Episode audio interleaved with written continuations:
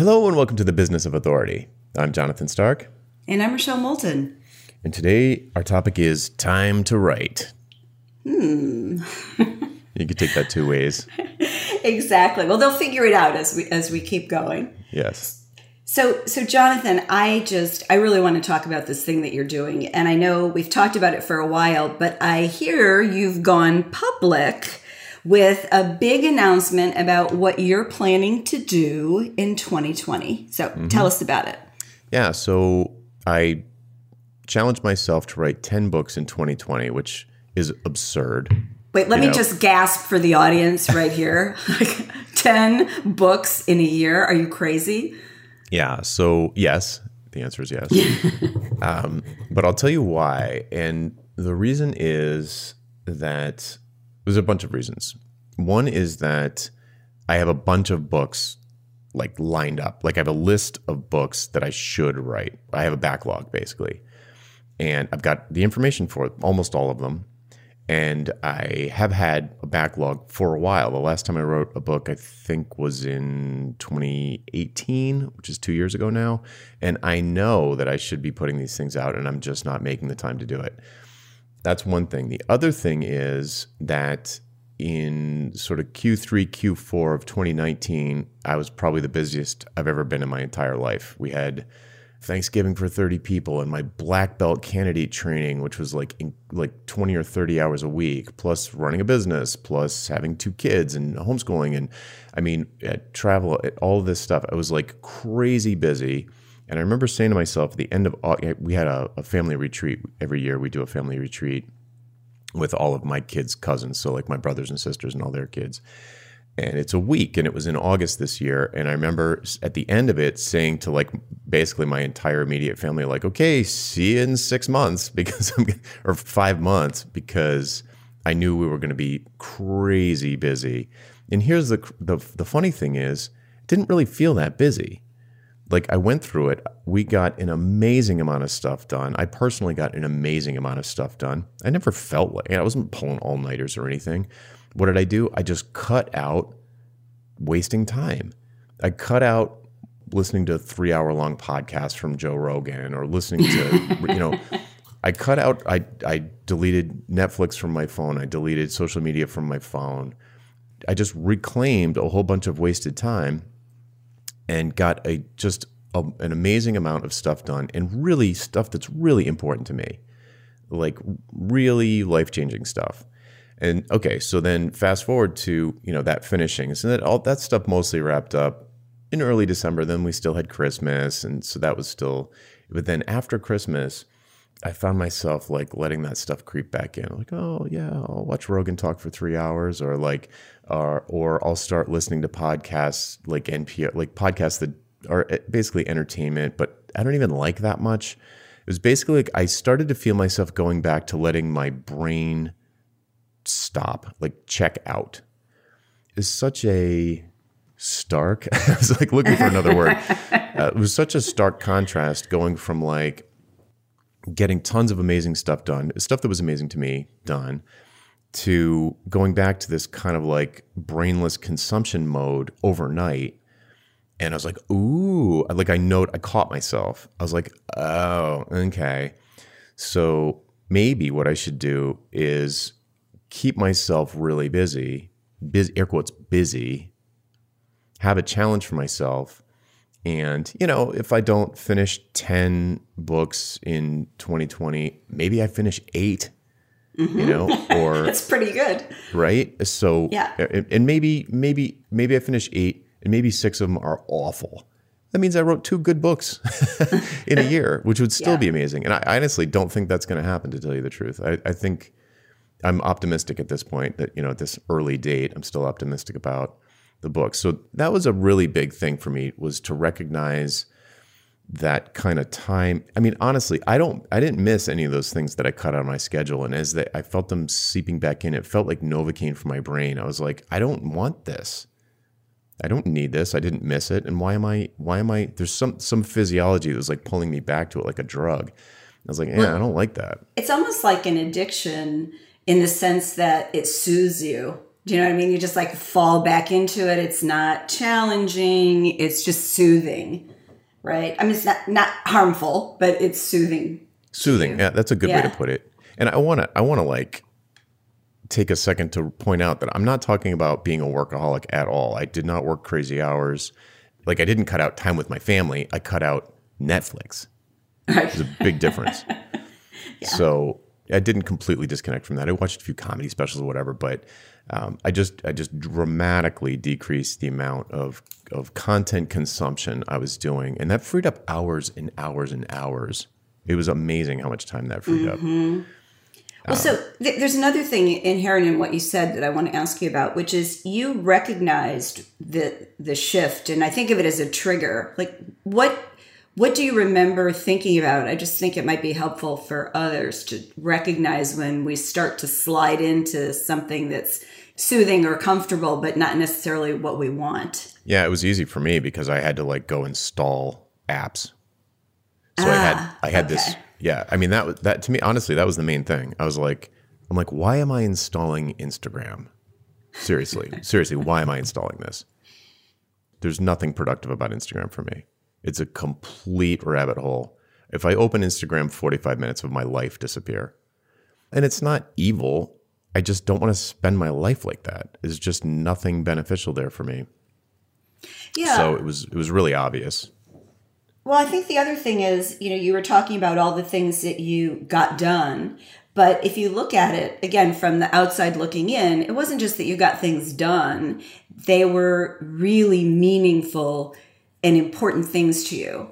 And the black belt is, and that's not something you just do in a month or six months. I mean, it's a long term commitment. And you created some new programs and you reached a new kind of audience. So it was these are all important things. And I, I really like that you said it's not about being a workaholic. This isn't about finding another 17 hours in the day by working more.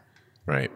Yeah. I mean, my my sleep was perfectly fine. I wasn't pulling all nighters or doing crazy stuff like that uh, at all. I just cut out the junk food. Really.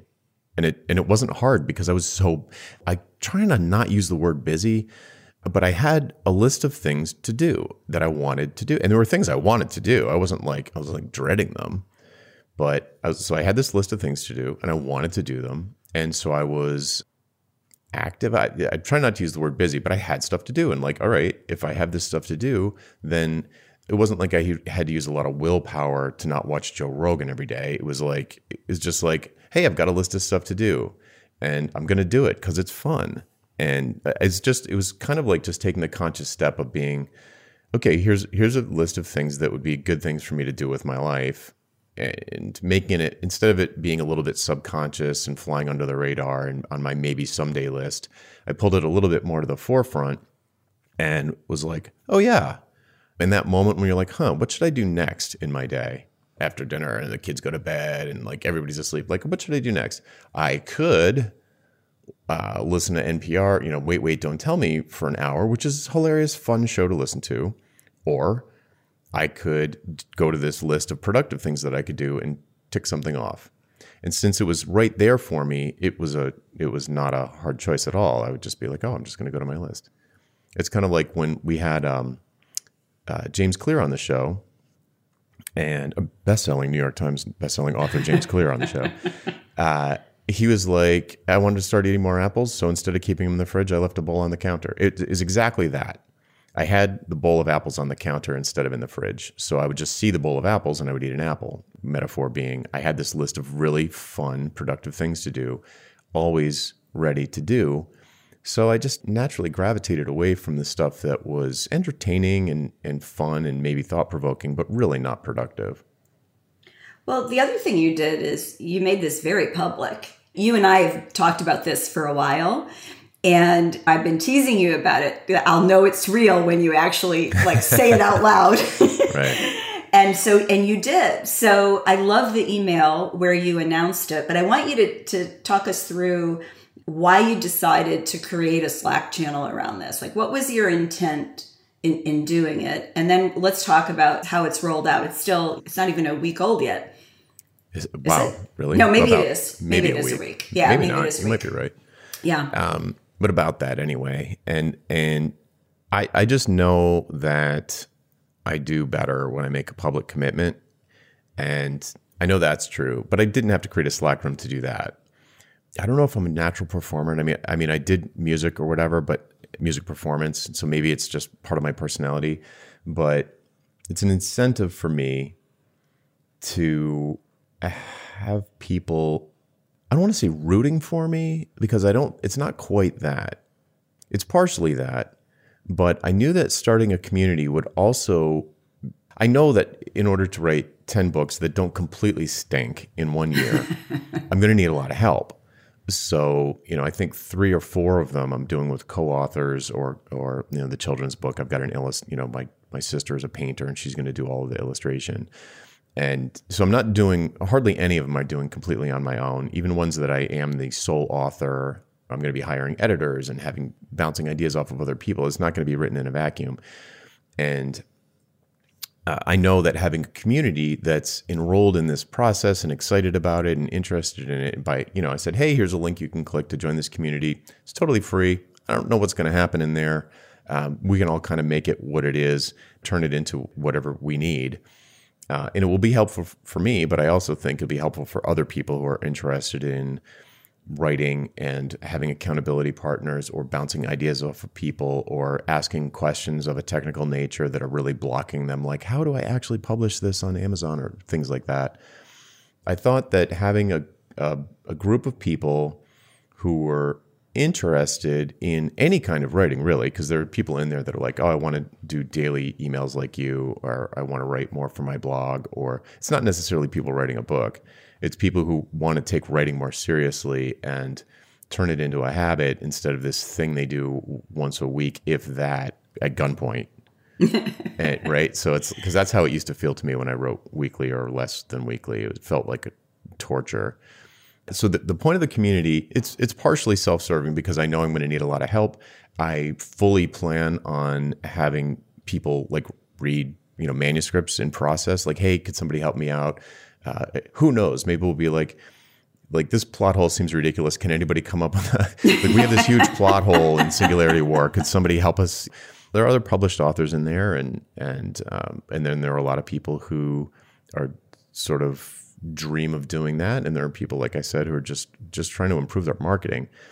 But um, well, that's what I, I, I found so fascinating, though, is I, I joined the the group, and I joined it for two reasons. One is I, I wanted to support you because I thought this was a totally audacious goal that I know you're going to do. I mean, I really have no doubts that you'll do this. And the other is that I haven't gotten my own book off the ground. I'm like, well, John, if Jonathan can write 10, surely I can produce one, right? So that was my intent behind it. But what I found so interesting when I logged in and I was going to just lurk, but I felt like I should at least announce that I'm there, is how many people really struggled with finding the time to write. And it wasn't just about a book, it was about blog posts, it was about writing an article. It was, you know, people really seemed to struggle with that. And someone had even said, yeah, gee, I did the, the, the, five and five challenge we did with the business of authority, but then I stopped writing after that. So, what I found so appealing is that, Jonathan, you, you, said you really need a challenge. And I think a lot of us do. We need to have a challenge in our own mind about what we're going to do. And then the, the second part is the having all those people in one place. I don't know, what is it, 300 people now? About that, yeah. Yeah, having all those people in one place that struggle with aspects of the same thing, but have punched through it in various ways is hugely helpful. Yeah, it, I think so too. Mm-hmm. Yes, finding ways to connect people who are kind of wrestling with the same thing in their in isolation. You could look at it as inspirational, or you could look at it as like you know shaming them into doing it. Finally, like, come on, do something. Like, what do you? Okay, you could go watch YouTube, or you could write a book. You choose.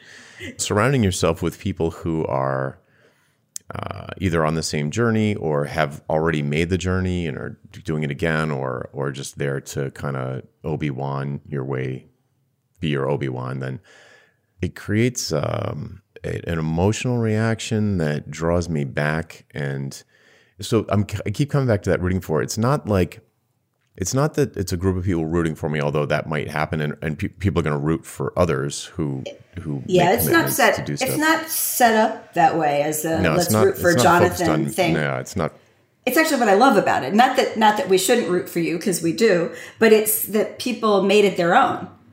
And and you let them do that, of course, too. And so they've started some new channels. They've created some different threads on things that have nothing to do with you, but have everything to do with the topic, Right. which is how do you write more? Right. Yep. And as we were just talking about this, I realized what, what I was trying to articulate when I was kind of going down that rooting path. It's not that. It's that there are 300 people who I don't want to let down, which is Yes. a very powerful motivator for me. Yeah. Yeah. Yeah.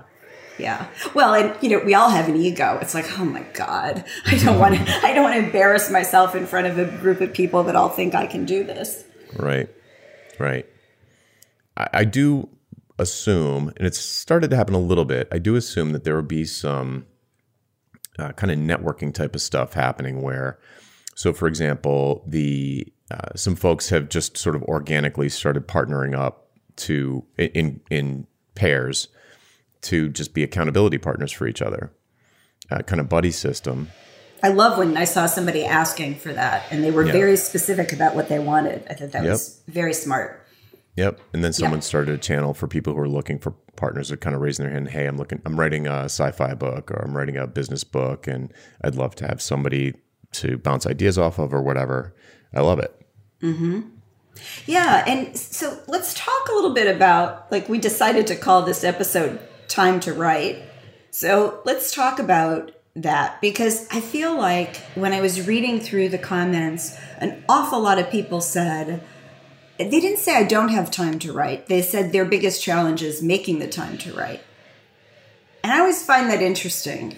Yeah, I hear that a lot. Um, on my a daily list, a lot of times when people first join it, they'll reply to an email and say, "Is this just some canned sequence? Or are you actually writing these daily, or do you schedule in advance?" And I'll reply like, "No, I write them every day." And they'll be like, "What? I didn't even expect to get a reply. This this isn't a robot." And I'm like, "No, I, I love writing these. It's it's like, how do you find time to hug your kids every day? It's like I love doing it. Of course, I'm going to find time to do it." you're gonna make the time. I mean, we talked about that a lot already with like you know deleting Instagram and YouTube from your phone, but but still, I mean, um, I, I I think it's more than just the mechanics, though. And the mechanics are important, but I think it's that you, you have to have a, a, a mindset that says, I'm a writer. I'm going to write. And to me, the hardest part is if you don't set aside time to do it, right? I mean, you kind of have to set aside some time. And then you actually do have to write. It's like, it's, you can't say, oh, I'm blocked. Just write just write something write anything and it will there's something about about the at least for me the magic of once you start putting your fingers on the keyboard stuff happens and it doesn't matter if you delete 90% of it if that 10% is is what you have to say it's all good work yeah, as, Seth Godin says, plumbers don't get plumber's block. They show up and they do their job. Yeah if, if you're a writer, if you want to be, a, well, see, I, I feel like there's a distinction here. I think for our audience, probably should or has written a book. Probably, if you want to be an authority, you pretty much have to be an author. Auth- Author, mm-hmm. authority, they're related. So you probably have a book in your future if you don't have one in your past already, and I think that's important. But I don't think you necessarily have to switch to this identity of like I'm a writer. Well, what do you do? I'm a writer. correct correct But there It's is a yes, but there is there is a leap of faith that needs to happen for most people because I hear the same thing like, oh, I, I tried it and it, it seemed good, but I didn't get any traction or it didn't do anything for my business. Well, how many posts did you write? Three. Okay. oh um, You, there's a certain leap of faith because it's a long game. Writing is a long game. There's a leap of faith. You just have to believe that writing is good for you. And it, once you kind of make, you just trust that it is, and you just do it. Like you, you're a scheduler and you like to have things in the calendar. I am not a scheduler. Uh, I don't like to have things in the calendar. I like to have them in my to do list. but you do them but, But you have them. a yeah you have a mindset that says i'm going to do this every day Right. And and one of the funny things I've found about having so many writing projects at the same time, because let's not forget, on top of writing the 10 books, I still write a daily email and I'm still I'm just typing all day. If I, I'm either talking into a microphone like right now or I'm typing. And that's my job. Sounds familiar. or listening. And so here's the funny thing about the funny thing about having so many writing projects at the same time is my procrastination is writing. So when I feel like procrastinating, like one of the projects is like blocked a little bit, or uh, or we had a big breakthrough, and now I'm like not maybe not feeling it as much. When I go to procrastinate, when I'm supposed to be writing book A, I go write book B. so I have this ability to. I mean, I don't know if I'm ADHD, whatever whatever it is. ADHD. Yeah, I don't know. I like. I don't know. Maybe I am. I shift gears a lot. I don't even care. But I set up uh, having a situation like this set up. My procrastinations are productive. So instead of reaching for YouTube, I'll reach for this sci-fi novel, and then if I'm if I'm if I had enough of the sci-fi novel, I'll switch over to the business book. And it's like, oh, I mean, talk Yeah. about a mind shift. There's no candy in your house. It's apples and oranges and and pears and maybe a little cheese. Uh-huh. There's Right. a lot of a lot of cheese in my house. Yeah. I want to go back to this thing that you said because I think it's important is that not everybody has to identify as a writer. But I think what we're saying is on the road to authority and you know there's a lot of spots along the way, but you're building expertise. Part of expertise is sharing it. And in order to share it, you have to start to really develop your point of view about this thing that you're expert in. And it doesn't just come to you overnight because you write three things or you've done a hundred consulting assignments. You might not have actually taken your core belief system and written it down. And one of the advantages of writing, whether it's every day or once a week or however often, is that you are creating this content and you're teaching it to yourself as you go. Yeah. It's it's like you're boiling boiling it down maybe isn't the right word, but it, you are Ultimately. Yeah, but basically that's what ends up happening. You're concentrating it, you're perfecting it, you're you, you put that sentence or that claim on a piece of paper, you, virtually or not, and you look at it and you're like, "Wait, can I really defend that?" Like that's a pretty bombastic thing to say, for example. And maybe I would tweet that and then regret it for three weeks as people just flame me in the, in the replies. so I don't want that in a book. And it forces you to really uh, forces you to be a little bit more thoughtful about about the ideas and really um, like it happens to me because I write so much for work. It happens to me quite often that I'll know there's there'll be a particular situation. It's actually happened to me right now where I, I wrote an email In, in Twitter, the Twitter thing. the Twitter thing, yeah. Yeah, I- yeah. But the Twitter thing came from an email, and the the email was I don't want to really like try and try and paraphrase it, but basically I I put forth uh, an idea, you know, which is essentially if you bill for your time, why would you buy a faster computer? Why would invest three thousand dollars to lose money? It doesn't make sense. And then I, I put a poll up on Twitter, and it's one of those situations where I'm like, I know what I mean, and I think I don't know how to put this other than I know I'm right.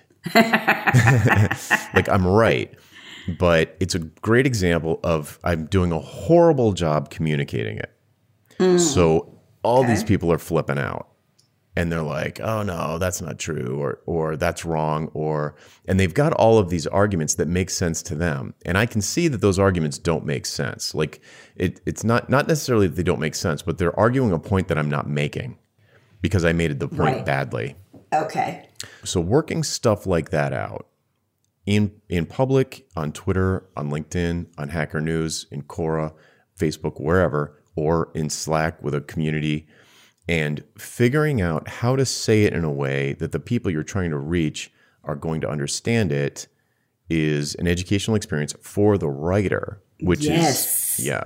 So that- I think that's what you're getting at. Yeah, well, it's I think it's two things. You're honing your ideas, but you're also honing your audience. Because if you were having that conversation with exclusively graphic designers, the outcome might be different than if it was exclusively developers. M- Maybe, maybe. I mean, it's it, you'd it depends trends, on. yeah. Yeah, it would depend on on the audience, but but it's how you communicate, and writing's a big part of that, of course. But it's that experimentation. So not only do you hone your your point of view, you hone how you communicate with your ideal audience because you don't care about the people who are not in your ideal piece. I mean, I don't I want to say you don't care, but if they don't get it, it, it's not all that important as long as you're communicating in a way that your key audience can understand and share. Yeah, I mean, you don't. People don't have unlimited resources. I can't reach everyone. So if it takes really focused, specific inside baseball jargon terms to reach a particular, to get to communicate a particular message, I can translate that into as many verticals as possible. But it's not going to be very many because it's very labor intensive. So I'm gonna I'm gonna choose my battles and and communicate in those highly specific industry specific terms to get a message across to a particular audience because you know you know and I'll do as many as I can but I know I can't do them all. So you have to choose which ones are you going to do? Like which one am I going to do today? Which one am I going to do tomorrow? I love this example of experimenting on like this thing that blew up in, and it didn't blow up in a bad way, I don't think, from out again outside looking in on email and, and Twitter. How much better is it that you did that than dropped it in that idea in a book? Yeah, or the way been- that you said that in a book. Yeah, it would have been. It would have flopped if I put that straight into a book. It would have flopped. People Yeah. would have been this book stupid, and that's my bad. Like, fine, yes, it would have been bad. And anyway, the point is, like, when you when you go to write a book, it's different than a tweet. You know, it's not the same thing. There's a different level of commitment, and it's going to take more time. You're hopefully going to put more thought into it than you would put into a tweet. Yeah, I mean, not that a tweet can't be amazing, but because it, can be, but but there's something about the process of writing a book, even if you don't identify primarily as an author or a writer, that is going to make you better as an authority because it makes you better at helping to lead people to this vision that you're trying to get them to. So if you're this, if you're like a thought leader or whatever, you need to, you, you need to, geez, I mean, it's almost like learning how to lead. Like the process of writing the book is going to help you learn how to lead people to this destination. Yes. There's uh, David Maister, who is sort of the arguable father of modern consulting, right? Um, he wrote the book, the original book on managing the professional services firm. So he wrote, I don't know how many books, seven, eight, ten, something like that. And he wrote a ton of articles. Well, he was known to have said that he hated writing he detested doing it. So what he did is he wrote articles and when he had enough of them, he put them together into a book.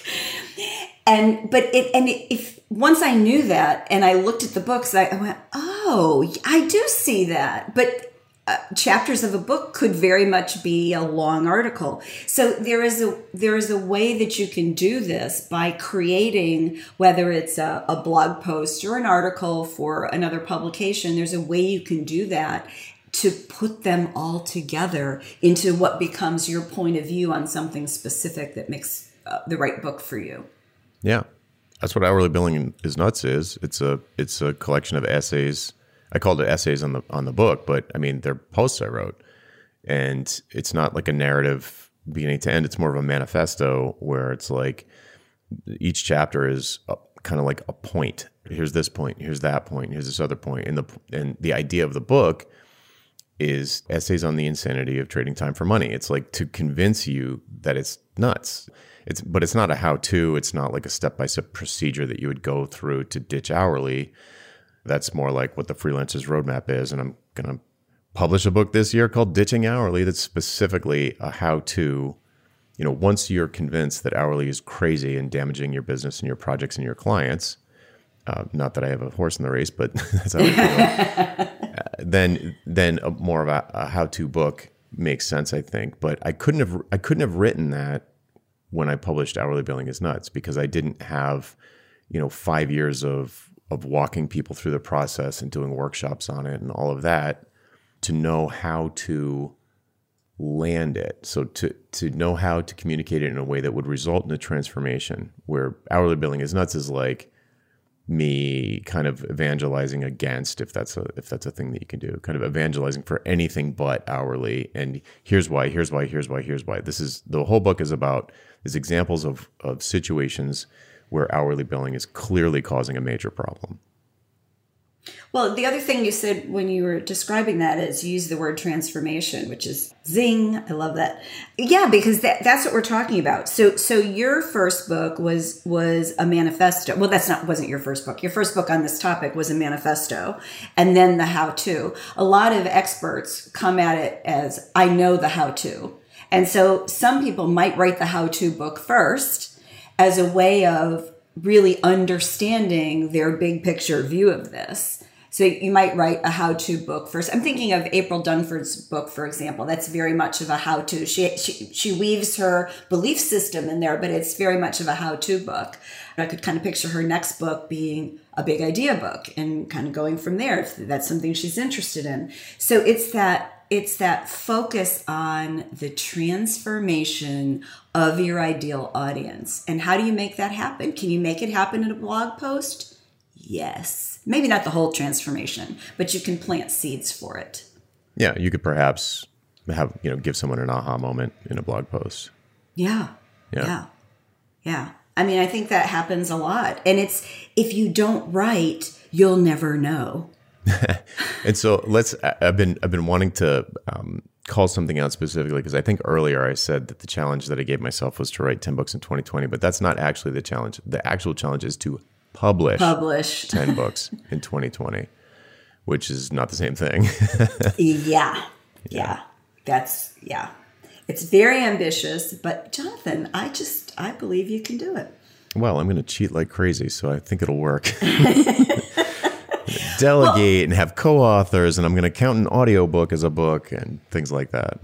Well, but here's the thing though. I mean, we both know that's not cheating, right? Because, you know, it, it takes a village. And that's what I love. I come back to the Slack channel. That's what I love about that is you, you said, okay, I think this would really be helpful to me. And the people that joined it said, yeah, that's great, Jonathan. We want to support you, but yeah, we want to do this too. It takes a village if you're thinking about writing, uh, you're you're stuck or you're you quote unquote don't have time to write, I would encourage you to join the channel and take a look at what some other folks are doing and get inspired by that. Yeah. By the time this goes live, I will have set up a page on my site. I guess I'll put it at uh, jonathanstark.com slash 10 in 20. So like the number 10 in, uh, sorry, 10 in 2020. Yeah and and if you want to join the room, there'll be like an open link there that you can just click on, and boom, you'll be in. It's it's very open and loosey goosey, and uh, you know if you care about writing more, I think it's going to be the place to be. So even if you just want to lurk and, and maybe think about writing something in the future, not in 2020, but yeah, I mean, the more people who care about writing in there, I think the better it is. Yeah, to- totally. But I just I want to come back to this making time to write. I mean, I, I, I don't know if we've if we've underlined it and put an exclamation point to it, but I guess our point here is that you do have time to write. We all do we make time to write. It doesn't magically appear. It's a commitment like every other commitment in your life. And whether it's because you love it the way Jonathan does, and gee, I don't have to schedule hugging my kids because you know I love I love it, right? But for other people, it may be intimidating. You know, you're just getting started, or you've more than started, but you're kind of you're kind of ready to break through to something else the key is to do the work is to set aside the time whether you schedule it like i do or put it on your to-do list like jonathan does or a million other ways to do it but you have the time you just have to choose to spend it on this yeah it's a decision yeah everybody's yeah. got like look i mean elon musk got the same number of hours in a week as anybody listening to this show and he's putting people on mars for crying out loud. like you can write a book. You know what I mean? Yeah. So it, the time is there. Everybody's got. It's like this one resource that's completely eh, democratic. What's the word? It's it's just like doesn't matter. You can't buy it. You can't buy time. There's no way you can't rent it. There's nothing. and there's So- a finite amount of it. You know, I mean, it's it's, Yeah. it's different. How much we have in total is different for all of us, but how much we have every day is the same. Yeah, you can't save it up. Like it gets used. Mm-hmm. Like whether you do something with it or not, it gets consumed. So the, the crux of the matter is like you just have to decide to do it. It's obvious, right? But like then people will get bogged down and they're like, yeah, but is that really the most productive thing I can do? And that's when you get to that thing where at a certain point you have to believe that it's the right thing to do. And if you are if you have more of a you focused service mentality, it's a lot easier to convince yourself that writing is a good thing to do. And if you have a very me focused transactional, what's in it for me if I spend all this time writing, it's going to be a lot harder to stick to it because it's it's a long game. Yeah, it is, and you really have to, you know, think of yourself as a giver when it comes to writing. And, Yeah, it's a gift. Writing is a gift to the reader. Yeah, it is a gift. And the philosophy of a giver, a, a true giver, says, I'm going to do this, and it's probably not going to come back to me in, in a direct form, but I'm going to do this because it's a gift. I know it's the right thing to do, and it is going to make the world a better place. And those are the people who then get gifted back. Right? Something wonderful happens because of the hundreds, dozens, hundreds, thousands, even hundreds of thousands of people that they've helped with those gifts. And that gift could be as simple as a blog post. You can change a life with a blog post. But if you think, oh, yeah, I'm going to instantly bring business to my company because I did these three blog posts, not going to happen, don't even bother. Yeah, just hire hire writers and have a content farm, and that's just not the same thing. And not, it's not that it doesn't work. Like that can work, I suppose. Um, I don't. Yeah, it's it's not the same thing though. Like if you're just Yeah. looking to improve your SEO or whatever, you know, like oh, we want more people to download our white paper and get their email address and like demand gen. Like we'll hire a bunch of demand gen people, and like that's a different game. Like that's not what we're can talking also- about here. You can also tell when you read those. I can always tell those kinds of articles and posts. They're just they're just they're kind of flat. Whereas somebody who really cares about it, maybe you've got uh, maybe your thinking isn't fully clarified yet, so it's a little messy. It might be a little bit unorganized. Might be a couple of typos in it. It's still it's it's from the heart and from the, the the mind of a person who's really dedicated time to understanding this area to me that's more interesting to read than a perfectly polished a spiffy little article that's really more air Well, you must think I'm the most interesting person on the planet if you think typos. if, if typos contribute to interest and authenticity, I got I win. J- Jonathan, I have to say I'm worried. I'm worried about this because ever since I've been writing daily, I get a lot more typos in my stuff. And course. I I swear I read them. I'm like and I'm a good proofreader and man, I've missed a couple of really stupid ones. Lately. Kills. It does. It makes me nuts. But what are you going to do? Write less because the more you Right. write, the more errors there will be. And Right. if you're writing a book, get yourself a darn good editor because a typo in a book is horrible. Yeah, You that's know, that's bad. yeah, a typo in an email, you know, I think we we, we let those go. Yeah, the, the ones that I've gotten used to it, the ones that really burn are the ones, the typos that change the meaning of the message. It's like, oh, I forgot to put the word not in there. Like, Yeah. Well, but that's part of, I mean, what people who write as part of their work, notice how I said that, not mm-hmm. writers, people who mm-hmm. write as part of their work, we want it to be good. We want to communicate. We want it to make sense. And, but you gotta just do it even when we screw up. Just like, I, I, hear you. I'm, I'm there. Yeah, there's a coincidentally there's uh, every month at my karate school where I, I, me and the kids go. They have a lesson for the Little Champs class, which is a five to seven year old uh, kids. I have a six year old daughter. She's in the Little Champs class, and they spend five minutes or so every class on the lesson of the month.